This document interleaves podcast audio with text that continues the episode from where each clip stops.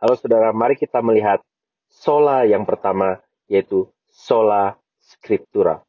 Hanya firman Tuhan. Saya akan baca tulisan Paulus kepada Timotius dari 2 Timotius 3 ayat 16 sampai 17. Segala tulisan yang diilhamkan Allah memang bermanfaat untuk mengajar, untuk menyatakan kesalahan, untuk memperbaiki kelakuan, dan untuk mendidik orang dalam kebenaran. Dengan demikian, tiap-tiap manusia kepunyaan Allah diperlengkapi untuk setiap perbuatan baik.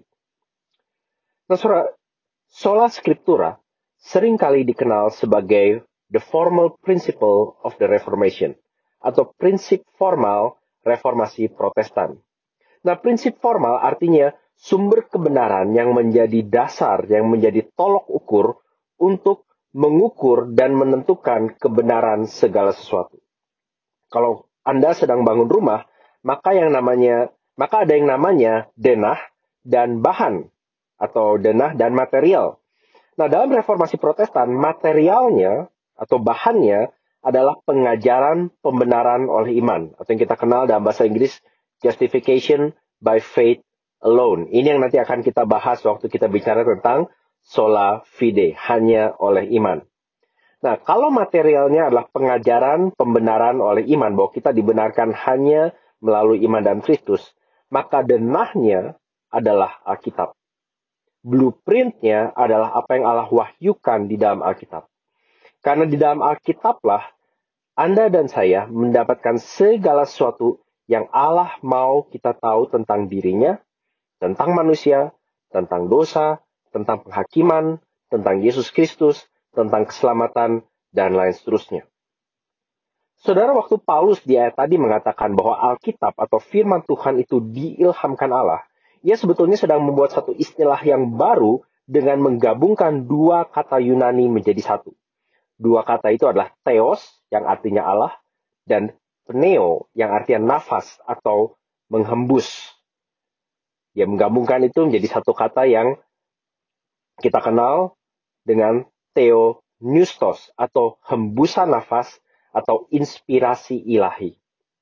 Tapi saudara ini bukan uh, Artinya ilham atau inspirasi yang kita cari jam 2 pagi waktu kita menulis esai atau melukis gambar atau main musik. Ini adalah ilham atau inspirasi ilahi yang Allah lakukan secara khusus hanya melalui sejumlah orang sepanjang sejarah untuk sekumpulan tulisan tertentu.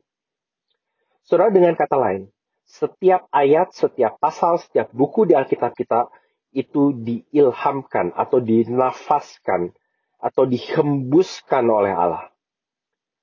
Selain rentang waktu penulisan 1500 tahun dengan 40 lebih penulis yang berbeda yang menulis di setidaknya tiga benua yang berbeda, puluhan latar belakang keluarga, budaya, tiga bahasa uh, yang dipakai untuk menulis Alkitab kita dengan berbagai style, ada yang bentuknya narasi, puisi, lagu, sajak, surat, silsilah, tetapi di belakang semuanya itu, buku-buku di Alkitab ditulis oleh satu penulis agung. Nah itu sebabnya saudara, waktu di gereja, di kebanyakan gereja protestan atau gereja-gereja reform, waktu mereka menyebut Alkitab sebagai firman Tuhan, di balik pernyataan itu, sebetulnya ada makna teologis yang sangat kaya. Dengan kata lain pada Waktu kita mengatakan bahwa Alkitab adalah firman Tuhan, kita mengatakan bahwa hanya di dalam 66 buku inilah Allah berfirman secara mutlak dan berotoritas. Itu sebabnya di dalam pengakuan iman Westminster, uh, Westminster uh, Confession of Faith, yang ditulis tahun 1646 dan menjadi fondasi pengakuan iman banyak gereja, uh, gereja Presbyterian contohnya, uh, ada 33 pasal besar yang sangat uh, lengkap menjabarkan dengan seksama, dengan sangat logis, dengan sangat runut tentang iman Kristen. Pengakuan ini dibuka dengan pasal satu yang berjudul of the Holy Scriptures tentang firman Allah. Karena pengakuan iman Westminster sama seperti cukup banyak pengakuan iman besar lain yang mengakui pentingnya firman Allah, pentingnya the scriptures sebagai fondasi kebenaran. Nah, bagaimana kita mengaplikasikannya ini dalam hidup kita sehari-hari? Tentu saja pertanyaan yang paling uh, relevan bagi kita hari ini adalah apa yang menjadi sumber kebenaran terutama di dalam hidup kita. Seperti saya sebutkan sebelumnya kita hidup di zaman di mana budaya sekitar kita dan saya yakin mungkin kita sendiri waktu berpikir sehari-hari secara sadar atau tidak sadar mengutamakan apa yang saya sebut dengan sola scientia, di mana ilmu pasti kita lihat sebagai satu-satunya yang pasti tidak salah, yang mutlak, yang bisa diukur, yang bisa dilihat, dan punya otoritas tertinggi dalam menentukan segala aspek hidup manusia. Berdekatan dengan itu, kita juga mendepat, mengedepankan atau menganut apa yang saya sebut dengan solus humanus atau solus sensus, di mana manusia atau nafsu atau keinginan manusia sebagai satu-satunya yang menentukan apakah keputusan atau arah hidup atau pilihan hidup kita itu salah atau benar. Atau bahkan apa kita bisa menentukan uh, bahwa konsep salah dan benar itu ada atau tidak. Saudara, ini begitu bertolak belakang dengan apa yang dianut oleh Bapa leluhur reformasi kita. Waktu kita mengatakan sola scriptura, firman Tuhan saja, kita sebetulnya sedang mengatakan bukan saja apa yang dikatakan oleh Paulus, tapi apa, apa yang juga dikatakan oleh penulis Mazmur. Di Mazmur 119 ayat yang ke-97, pemazmur mengatakan, betapa ku cintai Tauratmu, atau betapa ku cintai firmanmu, perkataanmu. Aku merenungkannya sepanjang hari. Beberapa tahun lalu, eh, pendeta Kevin DeYoung menulis sebuah buku tentang Alkitab yang berjudulnya Taking God at His Word. Memegang Tuhan sesuai dengan apa yang dia katakan di dalam firmannya. Kira-kira seperti itu terjemahan bebasnya. Dan bukunya sebetulnya punya struktur yang sangat sederhana karena di dalam bukunya eh, Kevin DeYoung mengatakan memberikan setidaknya empat fitur tentang firman Tuhan. Sufficiency, clarity, authority, necessity. Firman Tuhan itu cukup, firman Tuhan itu jelas, firman Tuhan itu berotoritas, dan firman Tuhan itu perlu. Saudara firman Tuhan itu cukup karena Allah, sorry, Alkitab sudah cukup untuk menunjukkan pada kita siapa Tuhan Allah itu. Alkitab sudah cukup untuk menunjukkan bagaimana kita seharusnya menjalankan seluruh area hidup kita. Bagaimana kita harus mengikuti apa yang Tuhan mau, apa yang Tuhan tuntut dari hidup kita. Penebusan Yesus Kristus yang sudah final dan cukup menunjukkan bahwa penyataan atau wahyu Allah di dalam Alkitab sudah final dan cukup dan tidak perlu ditambah lagi. Kita tidak perlu menambah apa pun ke dalam Alkitab. Entah itu dengan pengalaman rohani kita, dengan mimpi, dengan tradisi, atau dengan dalam tanda kutip merasa mendengarkan suara Tuhan. Artinya saudara, dalam hidup kita bergereja, walaupun tradisi gereja itu penting dan ada tempatnya, tetapi harus selalu ditempatkan di bawah Alkitab. Juga kita perlu mengingat bahwa Alkitab tidak boleh ditambah atau tidak boleh dikurangi. Kita juga diingatkan bahwa waktu kita mengatakan Alkitab itu cukup, artinya Alkitab itu relevan terhadap setiap area kehidupan kita.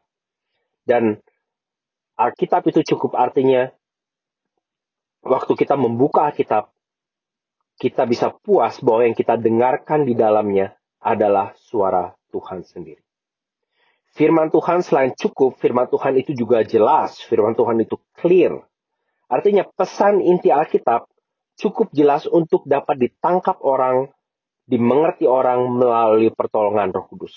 Nah, memang saudara, bukan berarti setiap bagian Alkitab bisa dipahami dengan kejelasan yang sama. Kita tetap perlu membaca, belajar, berpikir, mendoakan setiap bagian yang kita baca untuk semakin menjelas, untuk kita semakin jelas mengertinya.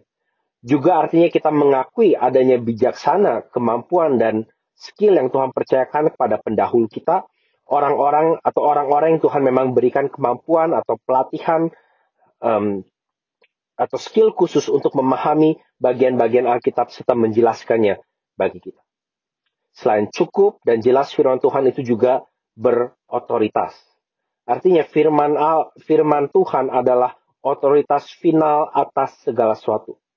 Nah memang ini bukan berarti Alkitab berbicara tentang segala sesuatu di dunia. Misalnya Alkitab tidak akan menjelaskan bagi saudara bagaimana bikin nasi goreng yang enak. Tapi kita perlu ingat yang dimaksud dengan pernyataan bahwa firman Tuhan itu berotoritas, artinya kita tidak menempatkan otoritas lain sepantar dengan Alkitab. Entah itu tradisi gereja, keputusan gereja, akal sehat manusia, termasuk pengalaman rohani yang kita alami. Firman Tuhanlah yang menjadi otoritas final atas segala sesuatu. Firman Tuhan itu juga perlu atau necessary. Artinya, saudara dan saya tidak mungkin mengenal Tuhannya Alkitab kecuali melalui Alkitab itu sendiri. Alkitab itu necessary, Alkitab itu perlu karena tanpa Alkitab manusia tidak akan bisa mengenal keselamatan di dalam Yesus Kristus. Jadi saudara, Alkitab, firman Tuhan itu cukup, firman Tuhan itu jelas, firman Tuhan itu berotoritas, dan firman Tuhan itu perlu. Di dalam bukunya Kevin Dia mengatakan seperti ini. Alkitab itu bagaikan kacamata yang kita pakai yang melaluinya kita bisa melihat Tuhan, dunia, dan diri kita dengan benar. Mari saudara, kita menjadi orang-orang Kristen yang mengedepankan pentingnya tempat Alkitab di dalam hidup kita. Itu yang dimaksud dengan sola yang pertama, sola scriptura.